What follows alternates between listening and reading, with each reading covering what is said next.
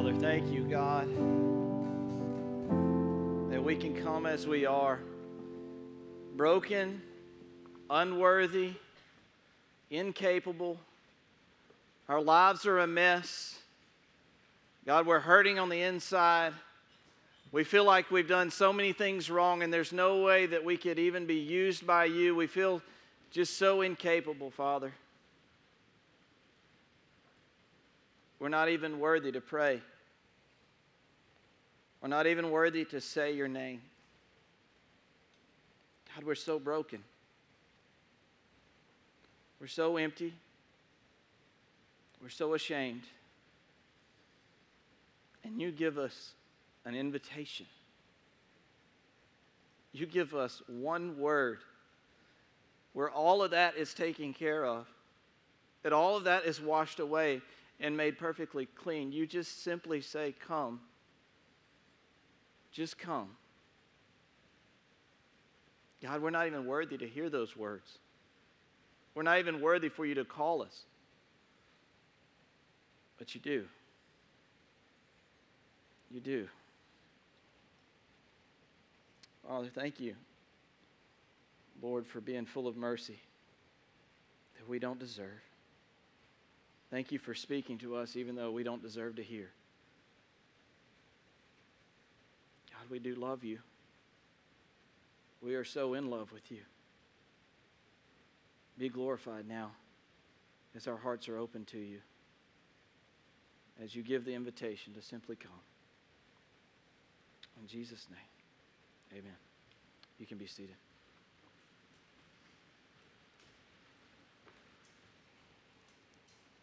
So, we're starting a new series today, I think. Unless God changes my mind in the next 10 minutes, I think we are. It's about giving. I know what everybody says. Oh, great. Another pastor is going to give another sermon about giving. Maybe a whole sermon series on giving. He's ready for us to whip out our pocketbooks, our checkbooks, our wallets, and start pouring out, right? No, not in this place. Is that part of it? Is giving financially, is it part of it for God's kingdom? Yes, it is.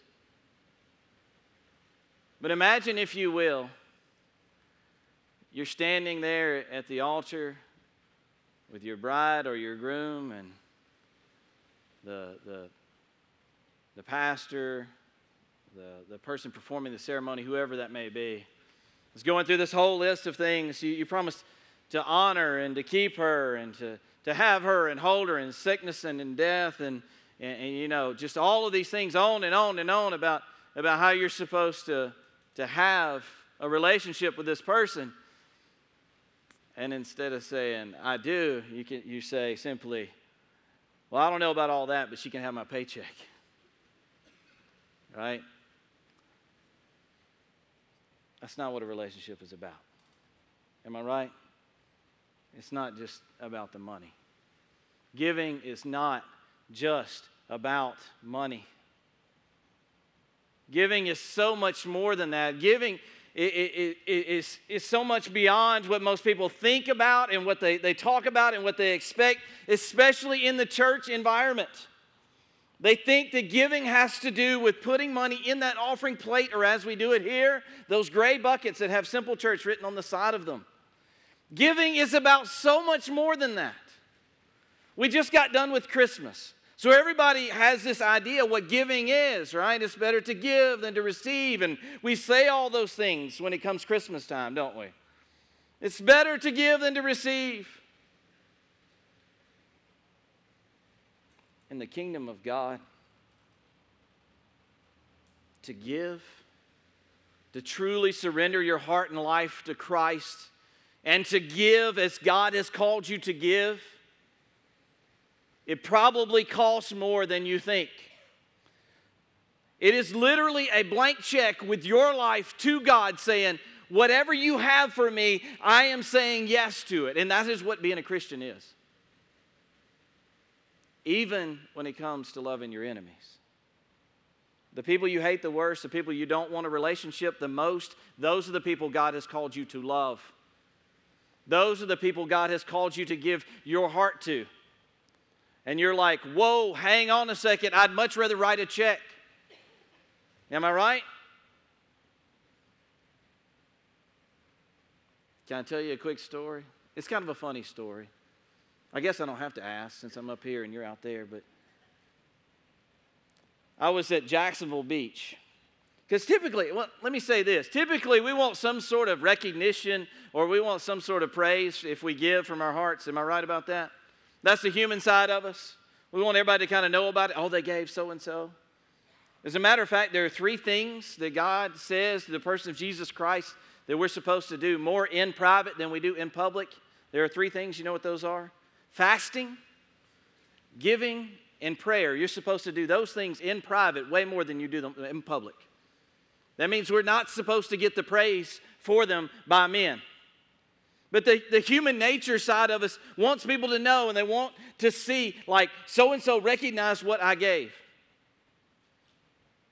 I've been in that situation. Let me tell you a quick story about being in Jacksonville Beach, Florida. My family and I go there sometimes just because it's out of the, the way of Panama City and Mobile and all that stuff where everybody else goes to, and those places are really crowded. And in Jacksonville Beach, this is a plug for Jacksonville Beach, all right? It's, it's more secluded. There's restaurants there and good places to eat and all that stuff, but there's just not a ton of people on the beach so that you can't even walk without stepping on somebody. I mean, like, it's actually more spread out. So it's, I enjoy it quite a bit. But we were out there, you know, and, and I see off in the distance, off to my left, a couple of guys, or I see one guy, I should say, I see one guy like waving his arms. And he's going, uh, I mean, like the waves are pretty good out there, and, and he's like waving his arms like this.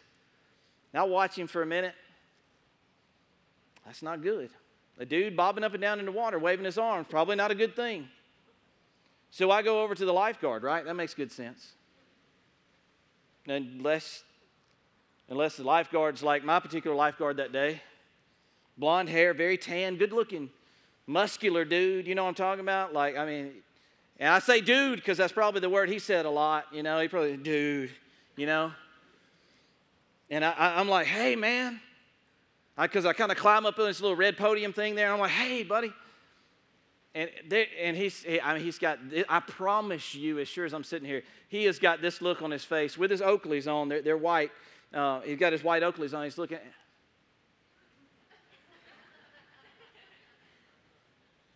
I said, hey, buddy, um, there's a guy over there waving his arms up and down in the water. You might want to, I don't know, check on him.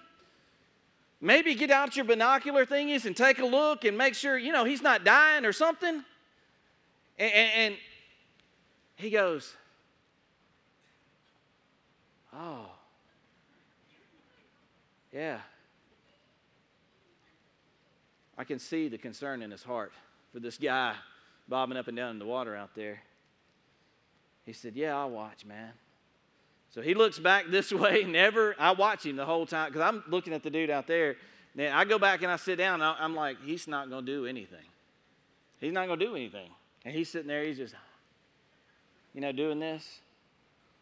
So I said, Kasha, I got to go check on that guy. I said, I, Look, I'm not like some kind of avid swimmer or something. I, I mean, you can tell from my physique, I am not like just ready to go out and exhaust myself in the ocean. I, I don't do the Ironman, none of that stuff, okay? Like, like that's not me, okay? But I got to go help this dude because he's out there waving his arms. I said, I got to go. And he is way out there. And I don't mean like he's out there, I mean, he is way out there. And I'm thinking, I don't even know if I can make it to this guy. So I start swimming. I give Kasha my sunglasses. I got to go. I got to go check on him. I start swimming. And I am dying. Look, I mean, I mean, like my, you know, like I am dying trying to get out there to this guy. Lifeguard, still perched on this little red podium, never pays me any attention. I'm swimming out to this dude, waving his arms. So then I see uh, uh, like a, a windsurfer guy. Like he's got the kite thing, I know, kite surfing, windsurfing, whatever. he's got the, he's holding on and he's out there skiing and stuff. Well, he actually recognizes the guy waving his arms too, and he drops down in the water right beside him. And he's still holding on to his kite and like trying to help this guy. And I'm like, Well, yeah, there's something going on, man. Somebody's got to help this guy. So I keep swimming and I get out there. The kite surfer dude has got a hold of this guy, and this guy's got a hold to uh, like a, a, a, kayak of some sort that is flipped over. And, and he's, he's like struggling. I mean, both these guys are struggling. One guy's trying to hold on to his kite so it doesn't go away. The other guy is like hanging on to the, and I ask the guy, I finally get out there. I'm about out of breath anyway, and I ask the guy, Dude, is there anybody else with you? Are you all alone? This is what he said in response to me. He said this He said, That's all I got. That's it. That's all I got. I said, Man, is there somebody else here? Are you alone? You know what he said? That's all I got. Nothing. He said nothing. I'm out here, there's a kayak turned over, a dude with his, his, his wind kite like hanging onto it, and I'm like, I'm, I'm gonna try to help this guy as best I can. Finally, I start taking him and the kayak back towards the beach, right? And we get to a place where he can stand up, and the dude won't stand up. I'm like dragging him, dragging the kayak. The windsurfer guy is going on doing his thing, and he still won't. Sw- I'm like, Put your feet down, man. Like, stand up. I continue to drag that guy. Finally, we get out, we get close enough to the beach where he can actually, uh, he can't, he can, he'd be scrubbing his knees if he didn't stand up. So he starts walking, and I look, and there's another dude out there. Now, luckily, this guy has his life vest on. So he's bobbing up and down out there, but he has a life vest on. And so I swim back out there and I'm like, why is he not swimming towards the shore? You see the sand over here? Swim that way, you know? Like, that's not hard to comprehend. I finally get out there. You know what I do? I swim beside him while he swims toward the shore. I guess he needed somebody to show him which way he needed to swim. I don't understand. I mean, I'm like, I am so confused. The whole time we start swimming together, I help him a little bit, but he's swimming with his life vest on the best he can. The whole time we're out there, you know what? this guy speaks. That's the good news. The good news is this guy speaks. So that was cool, right? Like he's, he's, he's not mute. He can actually speak. So he's talking to me. You know what he's saying? All he's doing is cussing the guy that was in the kayak with him. All he's doing is that blah, blah, blah, blah, blah. He can't swim. He got me out in this kayak. He blah, blah, blah. And I thought, man, I am out here dying to try to save you and all you're talking about is that dude, man, how about some kudos for me going, thank you for dying, trying to save me. I know you don't have a life vest on, and I do, but I appreciate you swimming all the way out here to show me where the sand was. And, you know, I wish I would have gotten some kind of accolades from the guy. I got nothing. All he did was cuss the other guy. So I drag him up on the shore too. We finally get up there. And, and, and, oh man, I forgot to tell you the best part though. When I was out there, I went back to get the second guy the lifeguards came. No, no, no, no, no. That ain't the best part. The lifeguards came 100 yards down the beach that way. A whole truck full of young, blonde headed, tan dudes in red with their little things go running towards the beach. And I think, man, they're coming to get us. We're going to be okay. They run out into the water and start swimming. They're 100 yards that way down the beach from me. And I'm like, we're over here, man. I told the guy up there we're over here. Apparently, somebody had gotten word that we were out there struggling, so they called the whole lifeguard rescue unit. They came, but they were 100 yards down the beach and they were nowhere near us. I watch them jump into the water and all those guys swimming. And they get out there and they're out there in the middle of the ocean going, Who we saving? You know what I mean? I'm like, so the lifeguards didn't help me at all. I finally dragged this dude back up on the beach, the cusser, we'll call him that. And he had some sort of German accent. So when he cussed, it was really aggressive. You know what I mean? So he was he was cussing this, this, this dude and and, and I, I, I, I mean, it's like Darth Vader me trying up on the beach, trying to breathe, you know, I mean, because I cannot breathe. I, I'm just, I am so winded. Like, I thought I was going to drown out there. We get up on the beach, and, and I'm like, does he not speak? Does this guy, is he got, is he deaf? Is he, you know, what's the issue? And the guy, he starts talking then. He said, man, I, I just scared. I can't swim. And that's all he said.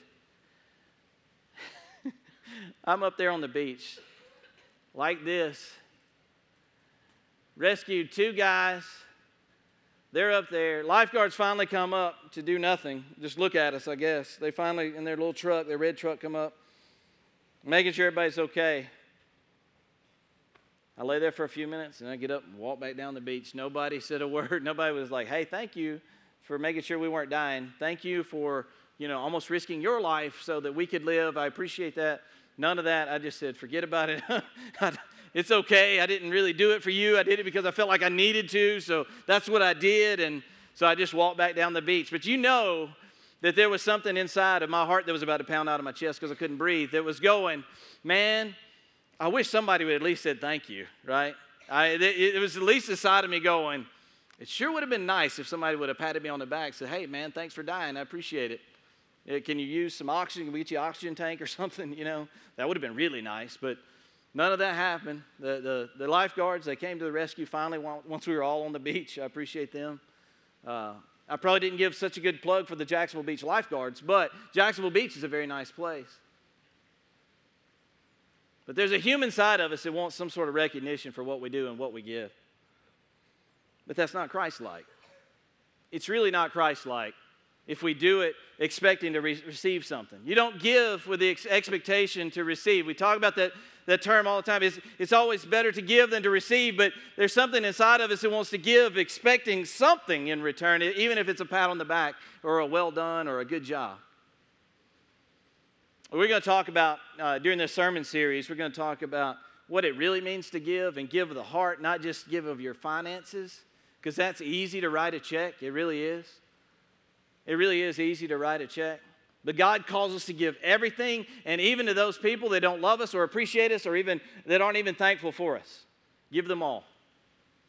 That's what being a Christian is. That's what means writing that blank check to God and giving it, giving it to Him and saying, God, whatever you would have for me, that's what I'm going to do. That's really what it looks like. So we're going to look at a, a parable today that Jesus was teaching in Luke chapter 10, beginning in verse 25. He's talk, you've heard this story before, probably, if you've been in church before, or even if you haven't been, you've heard of a Good Samaritan. That, that term like is, is used quite a bit, a Good Samaritan, a, a Samaritan, right? As a matter of fact, the Operation Christmas Child shoeboxes that we do, that, that, those are done under the guise of a uh, organization called Samaritan's Purse, right? Well, I want you to understand that a, a Samaritan in those days to the Jewish people was not looked at as a good thing. Today, if you say Samaritan, immediately people think of a Samaritan as a good person, right? Well, that was not what they thought of back in Jesus' day. When they thought of a Samaritan, they thought of somebody that had sold out. They had gone outside their people to, to marry some other folks. They're not marrying Jews like we're supposed to do. They're going and marrying other folks and they're, they're selling out, and some of them are going and worshiping other gods as a result. So, a Samaritan was not looked on as a positive thing. It was a very negative thing. As a matter of fact, the Jews hated Samaritans. So much so that they felt like if they walked where the Samaritans had walked, if they walked in Samaria, that they're, they're, they would be tainted, that, that there would be something wrong with them, that, that they would be defiled, that they would be unholy because they had been in Samaria. So they would walk a long way around Samaria just to make sure they didn't have to walk into Samaria. And Jesus, he tells a parable about a Samaritan that we're going to look at today.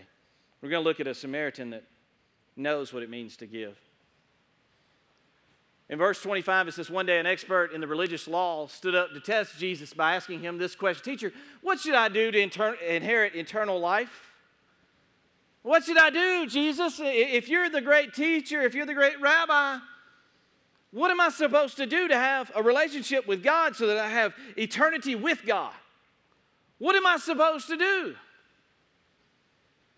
This was a, a, guy that was a teacher of the law. He was an expert in the religious law. Some people say they're, they're, they're, they're scribe, this is a scribe of some sort, one that's supposed to know the religious law of the day. And here he is testing Jesus. Now, let me give you some advice. You can ask Jesus questions, and you can even challenge Jesus with what's on your heart, and you can even be angry at Jesus. God can handle that, by the way. A lot of people are like, Can I be angry at God? Yes, you can. Just have your heart open to whatever He says to you in return. And here, somebody's about to test Jesus. You, you can t- share with Jesus what's in your heart and if you're frustrated with God, you can share that with Him. I don't recommend you test Him. He's a lot smarter than you and I. This guy that was about to test Jesus ends up being tested himself. And let me assure you, with when you ask Jesus a question, you better be sure that you're ready for God to examine your heart and show you what's really on the inside.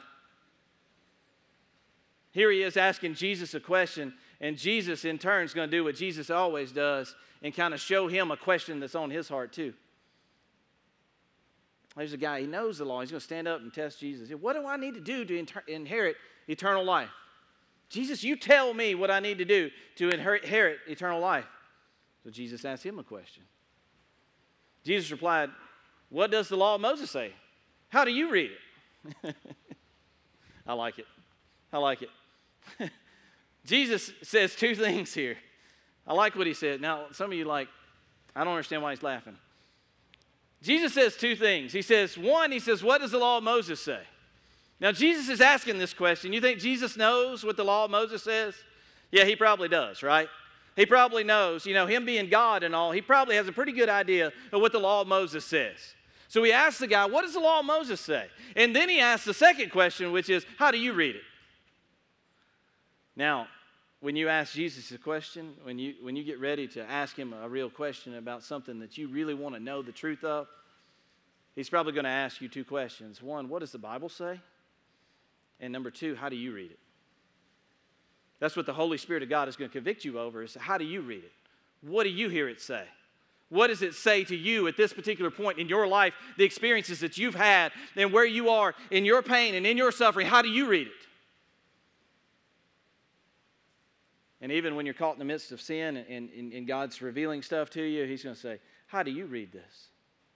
What does this say to you? That's the beautiful thing about the Word of God is that when you dig into it and you look and look and look, it speaks to you on different levels depending on where you are in your life. That's why we call it the living Word is because you can read something now and read it again in six months and you'll see something completely different. And a lot of that is dependent upon the things you've experienced and that you've seen and how you've grown in your relationship with God. I, I, see things now that, that, like, even though I preach the same passage twice, three years apart, a lot of times I'll see things that I never saw before.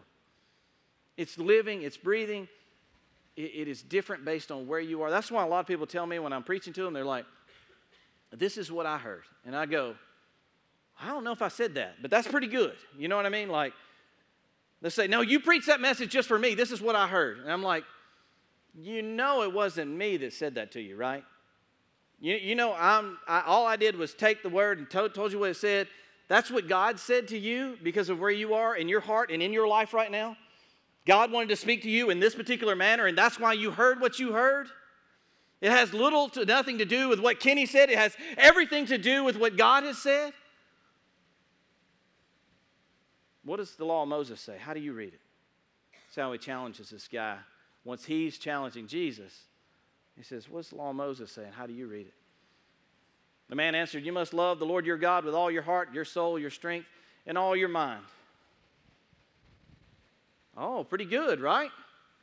Like this, this, this scribe, this, this religious lawyer, he's got it down, man. He knows what Jesus is going to say. He knows what the law of Moses says.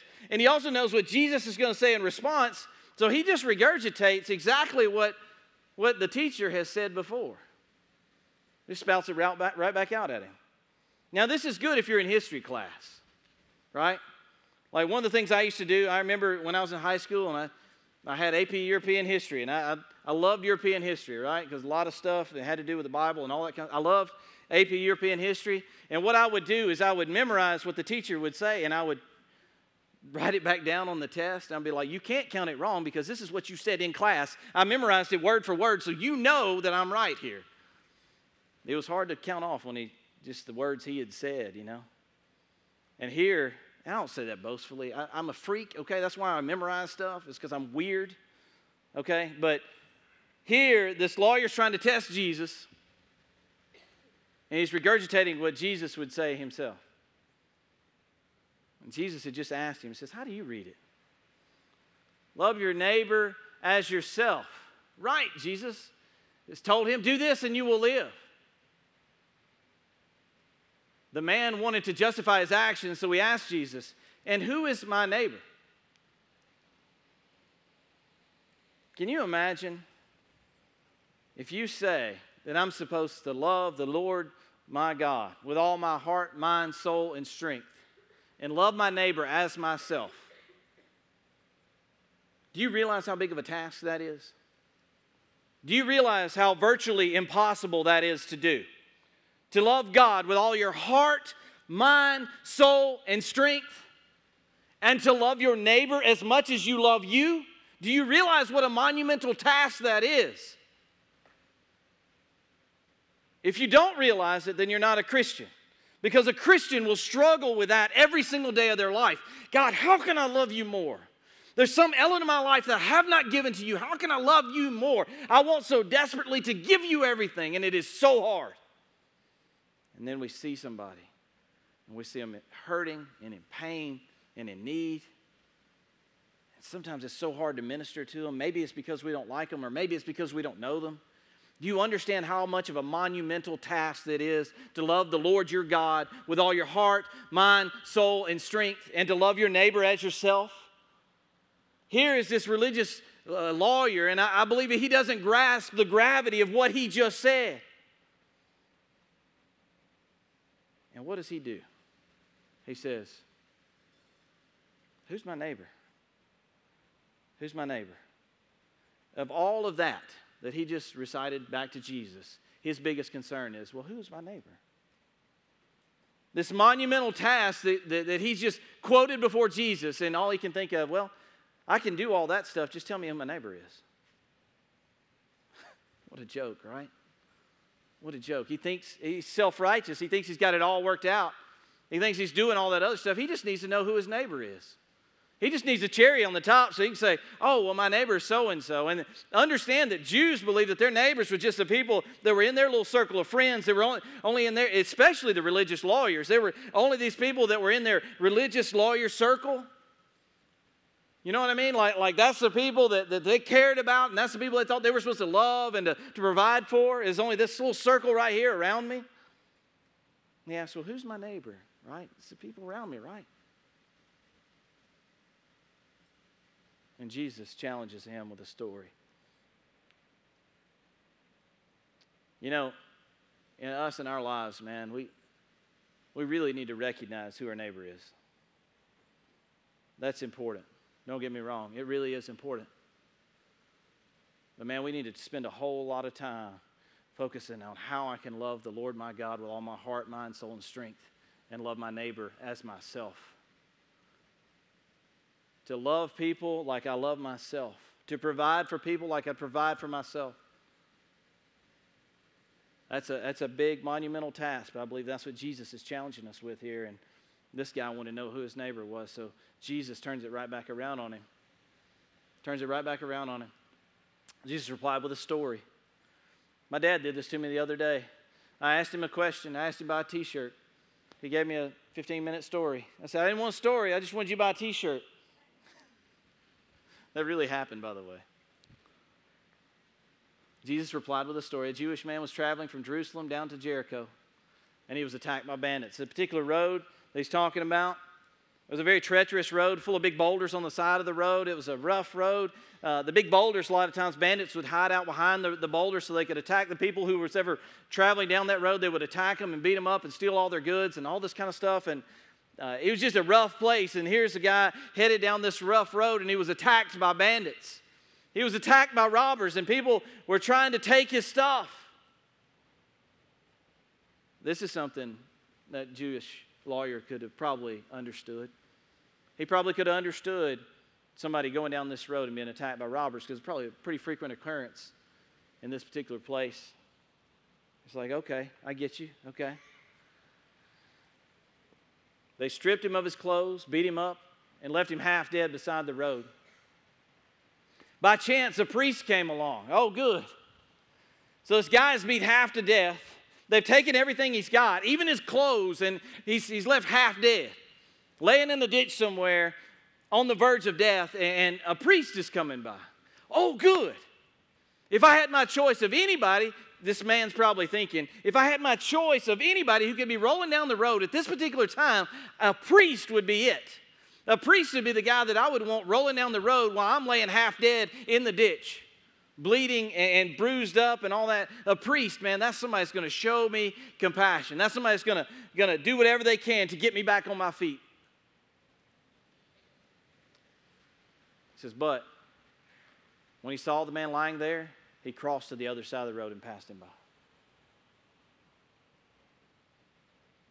There's a lot of commentaries on the Bible that you can read about why the priest may have done this. Maybe he thought he was going to be defiled if he went over there and touched the man, and maybe he's on the way to the temple, or blah, blah, blah, any number of things. All I know is this is that Jesus is talking about this priest, and he might have been talking about every priest, but he was making a generalized ter- uh, uh, idea here that, that this priest was walking down the road, saw the man lying half dead in the ditch, and what did he do? Instead of walking anywhere close to him, he walked to the other side so he didn't have to deal with him. Does that sound like loving your neighbor as yourself? Does that sound like the kind of relationship God has called us to? To, to if we see somebody, instead of going and finding out what their needs are. Now, I'm not telling you that every single person that's got a need, you need to go up to them and you need to address their need, whatever it is. But I think this, I think that you should at least identify what is going on in their life and at least recognize that there's a need there. This priest didn't even want to deal with the need. He just wanted to go to the other side so we didn't have to deal with the pressure of it. And that's how we crossed by, just on the other side. And the man was still laying over there in the ditch. This man had all the hope in the world that, that religion would save him. Religion would be the answer for him. This religious man, super religious man, he's a priest, spends all of his time in the temple, spends all of his time telling people what, what the law of God says. He thought religion would save him. Religion passed him by. Religion passed him by. As a matter of fact, religion turned its head and didn't want to look at him and passed him by. Religion will not save you. Religion will not save you.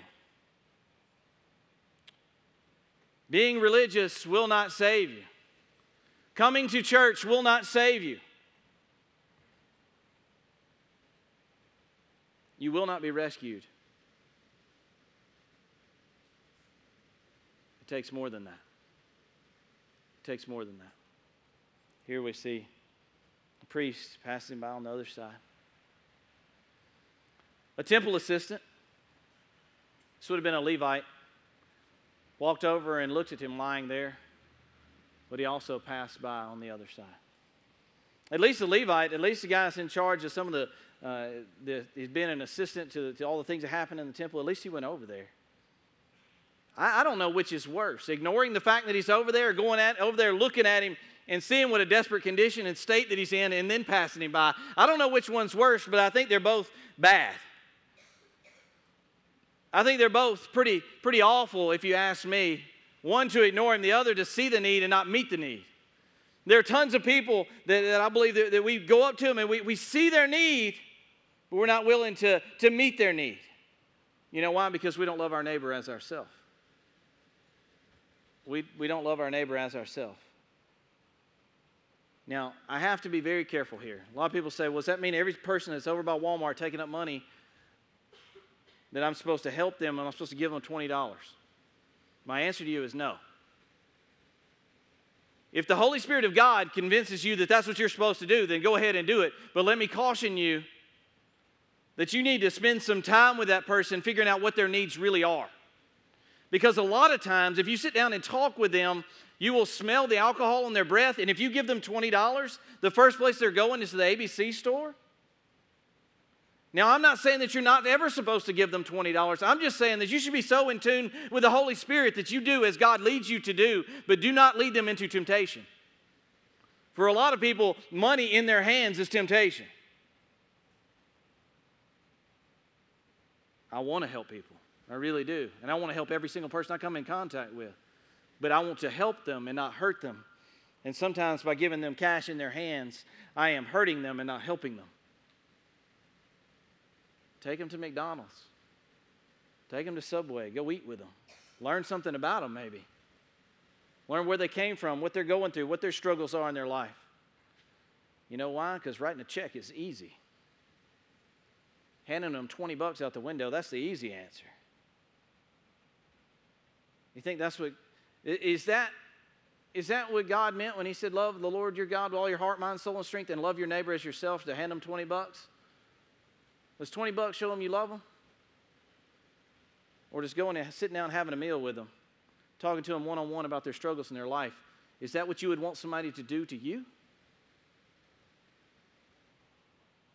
Is that how you would want somebody to respond to you if you were in that situation? Or would you just want them to hand you 20 bucks and move down the road?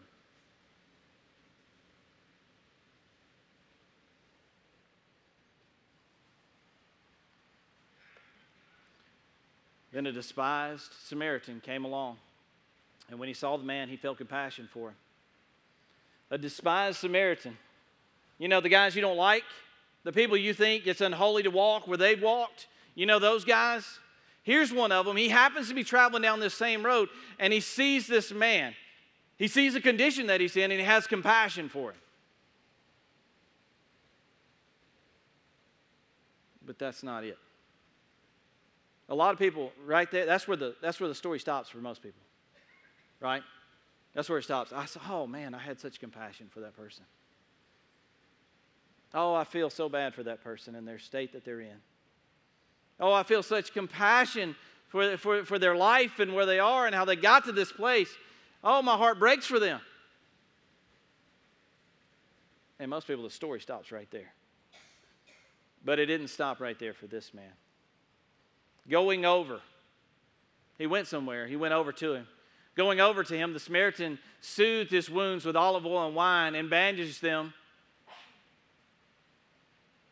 Can you imagine a dirty, beat up, naked man over in the, in the gutters who's traveling down this road, has been attacked by bandits, and he's, he's bloodied and bruised.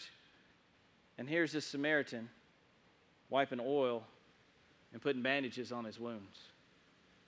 Taking the expensive oils to, to take care of this man. Here he is taking care of him, but it gets, it gets more elaborate than that. It's more lavish than that. Then he put the man on his own donkey and took him to an inn where he took care of him. The next day, he handed the innkeeper silver coins, telling him, Take care of this man. If his bill runs higher than this, I'll pay you the next time I'm here. So this man gets off his donkey to go and put the broken, beat up, and bloodied man on his donkey. So he could put him in his place, is what he did. Talking about loving your neighbor as yourself, he says, You ride, I'll walk. I want you to have it better than me. And he puts him on his donkey in place so he's walking and this man is riding. That's loving your neighbor as yourself. He's bandaged his wounds, he's rubbed him with olive oil and with wine to take care of him. And now he's taken him to an inn. Now look at what he does. He doesn't just drop him off. He doesn't just say, Good luck, man. This innkeeper's got you. It says the next day. He stayed with him there that night and took care of him through the night, is what that means. That means that, that he actually stayed with him and cared for him and made sure he was okay before he ever left. This despised Samaritans, the, the, the ones that everybody hated, this is the kind of person this particular Samaritan was. And it, it says he, he gave him like two silver coins. You know that this would have been like enough money to probably pay for him to stay there a month or two?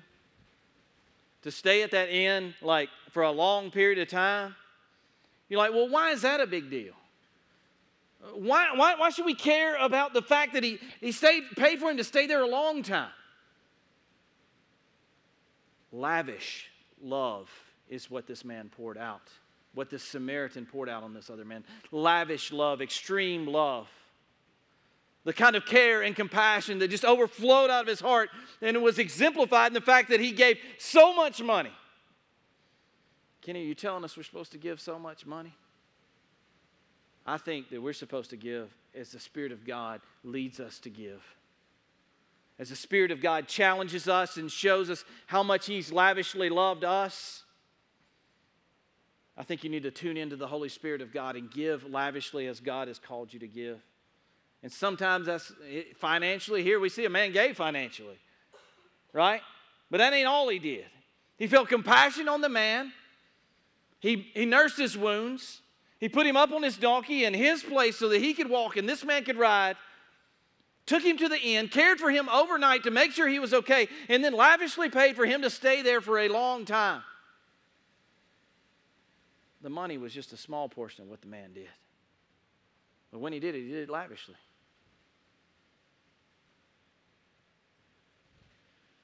He says, Not only am I going to take care of him, but whatever else he needs, you take care of him, I'll pay that when I return.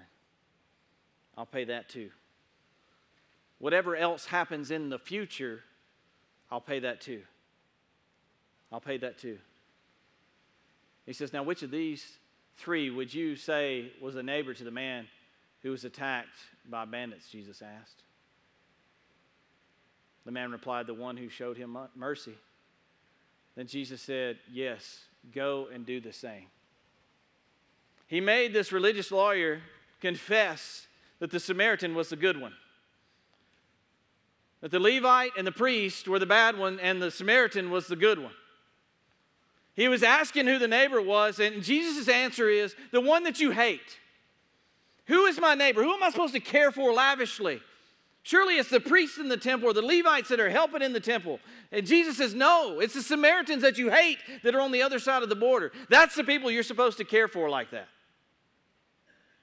I cannot help but to look at this story and think of Jesus. We're supposed to be Christians, we're supposed to act like Jesus and love like Jesus and all those kinds of things. I can't help but to think of Jesus when I read about this Samaritan. And you know who's in the ditch? You know who's bloody and bruised and full of wounds and scars and half dead? You know who that is? That's me. That's me. In my sins and in my trespasses, the things I've done to broke, break the heart of God over and over and over and over again. Uh, the things that I've done that nobody, really, it wasn't because of bandits that I'm laying in a ditch half dead and scarred up and beaten up. It's because of my own sin and the things that, that I chose to do that I knew were against God. Nobody else is responsible for my wounds. The person that's responsible is me. The bandits are, are, are, the, the things inside of me, that my flesh that draws me towards the things that aren't of God. I'm the one that's caused all the scarring. I'm the one that's done all that. And Jesus looks at me in the ditch, naked, bloody, half dead. What does he do? He puts me up in the place where he should be. He picks me up out of the ditch and puts me in the place where he should be. Not only does He care for me, not only did He nurse my wounds when He picked me up, but He puts me in the place where He should be. And then takes me to a place where He can care for my needs, not only for today, but also for the future. Paying the penalty, paying the price for not only today, but also in the future. I can't help but to see Jesus in this story. You in your life, you've done things, you've, you've broken the heart of God over and over and over again in life. I hope that you recognize what Jesus did for you. The kind of lavish love that Jesus poured out on you, even though you didn't deserve it, even though you, you had done things that were against God, the things that Jesus did for you, even though he didn't have to, and even the fact that he paid the price, not only for today, but for the future. when you recognize that kind of love, when you recognize the kind of love that God has poured out on you through His Son, Jesus Christ, when you really get close to that, that understanding, you know what it does? It makes you love everyone else as much as you love yourself. Through what? Through the gospel of Jesus.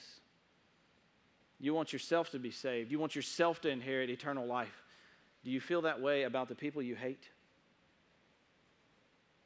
about the people that you hate? Do you want them to spend eternity with God? When you challenge God, when you challenge Jesus with a question, God, can you save me? The question God is asking you is, well, can you lead somebody else to the same saving relationship that you want? Can you do that with the people you hate?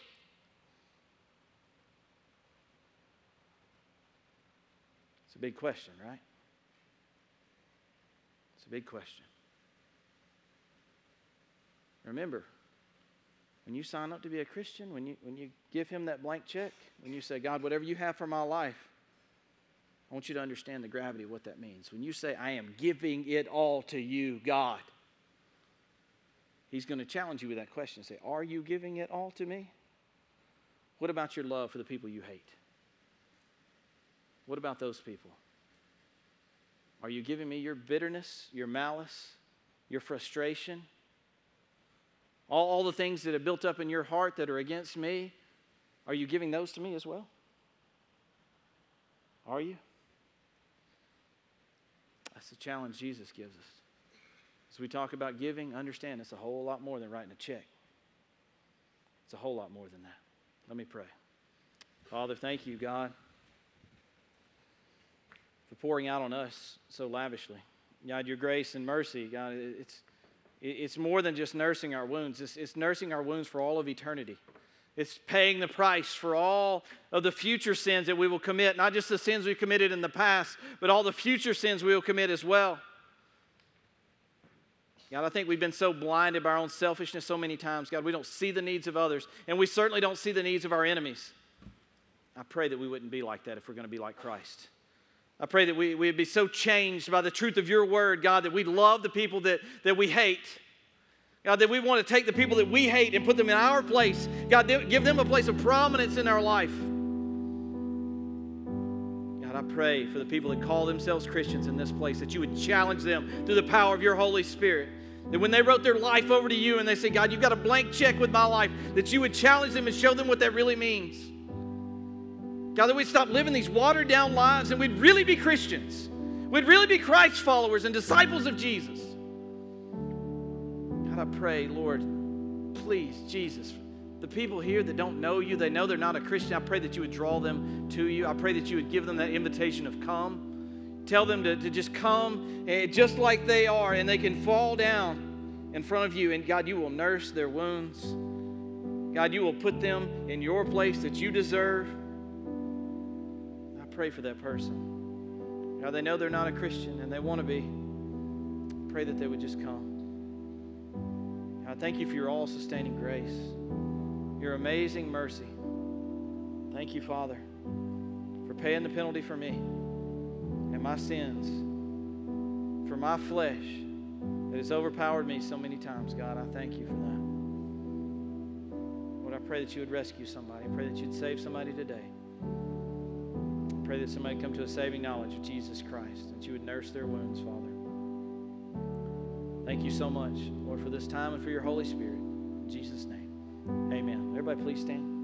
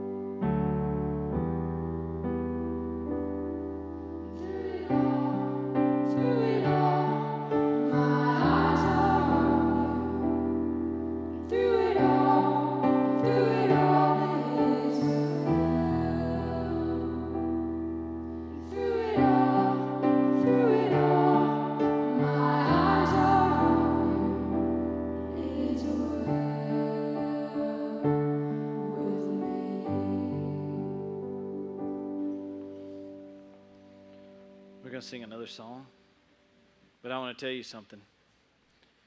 You know what I think kept those guys from saying thank you to me that day when I went out there and swam out there? One word pride. They didn't want to admit that they'd done something stupid, they didn't want to admit that they'd, they'd made a mistake. So I just simply walked off, and, and pride kept them from saying thank you.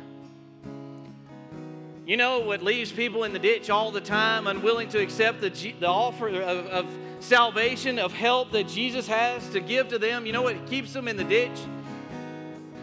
Is their unwillingness to let go and say, I made a mistake. I made a bad decision by walking down this road, and here I am. God, I need your help. But their pride keeps them from doing it. Their pride keeps them from surrendering to the help that Jesus has to offer them. So they stay there half dead and maybe even dying in the ditch. An eternal death, to be separated from God forever. They don't inherit eternal life because of their pride. Because of their pride. It's the same pride that keeps you from raising your hands during worship.